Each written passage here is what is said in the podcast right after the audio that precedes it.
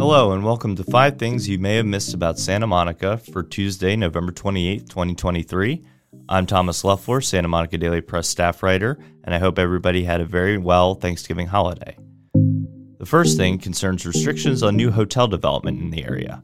A proposal to force hotel developers to replace housing lost in the development process advanced out of the Los Angeles City Planning Commission recently as part of a deal between the city and a local labor union.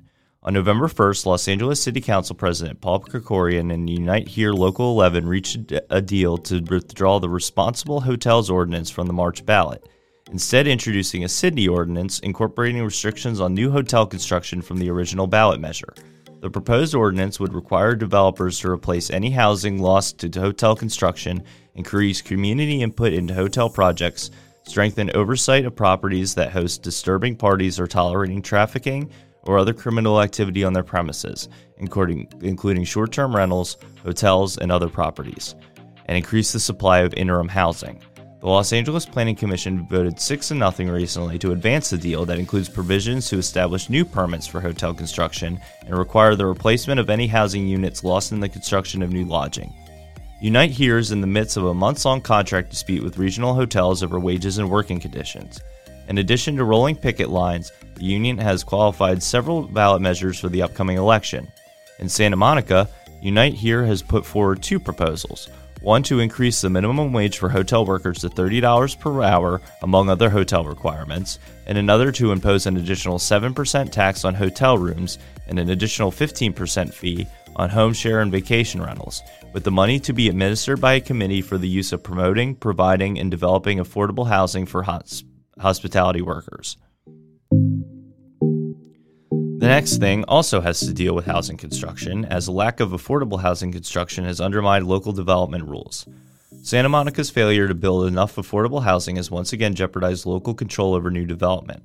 According to state regulators, Santa Monica did not build enough units in the very low, low, and moderate income levels in recent years, and that deficit now puts the city under a state law that allows anyone building a project with at least 50% affordable units to bypass design rules.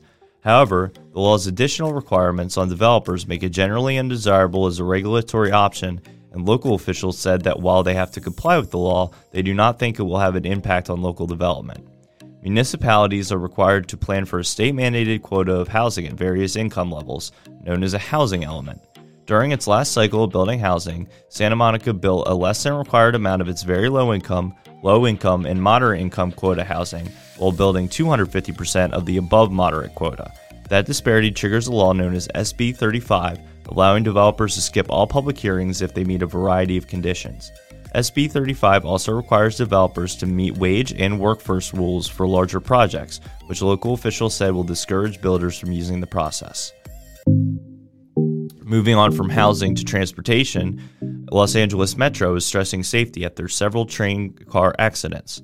The Metro Los Angeles Expo line ends each trip in Santa Monica with stops in downtown at the corner of 4th Street and Colorado Avenue, 17th Street and Santa Monica College, and the 26th Street Bergamot Station.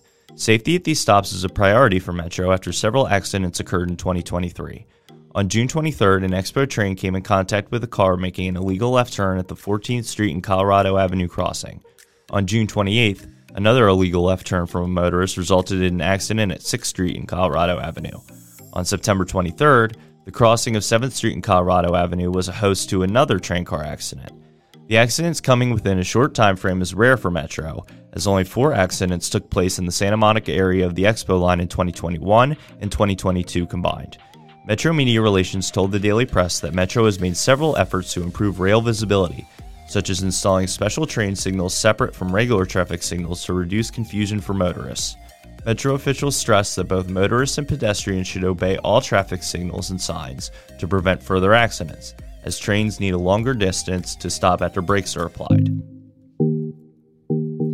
Moving on to Santa Monica City Council, the council voted unanimously recently to support California Proposition 1. Council members voted unanimously to support California Proposition 1 at the request of Cal- Council members Caroline Torosis, Jesse Zwick, and Mayor Gleam Davis. The proposition will reallocate billions of dollars to Californians with the most severe mental health needs, including those living in encampments and those with the highest problems with addiction and substance use. The extreme housing shortage in the area, coupled with the exorbitant cost of living throughout California, has led to the prevailing crisis of homelessness and housing insecurity. Proposition 1 is going to be on the March 5th, 2024 California primary ballot, and Torosis said this will be the largest infrastructure overhaul for the mental health services system in California in decades. Mayor Davis added that supporting the proposition would be very much in line with stated budgetary priorities of clean and safe Santa Monica, as well as addressing the ongoing issue of homelessness. Finally, candidates for the role of Los Angeles County District Attorney squared off at a November 15th debate held at the Santa Monica Public Library and hosted by the Santa Monica Democratic Club for its November meeting. Incumbent District Attorney George Gascon and seven challengers took part in a lengthy discussion on hot button issues such as Gascon's record as DA, the reform, balancing of reform and punishment tactics, and the recently implemented zero bail system in the county.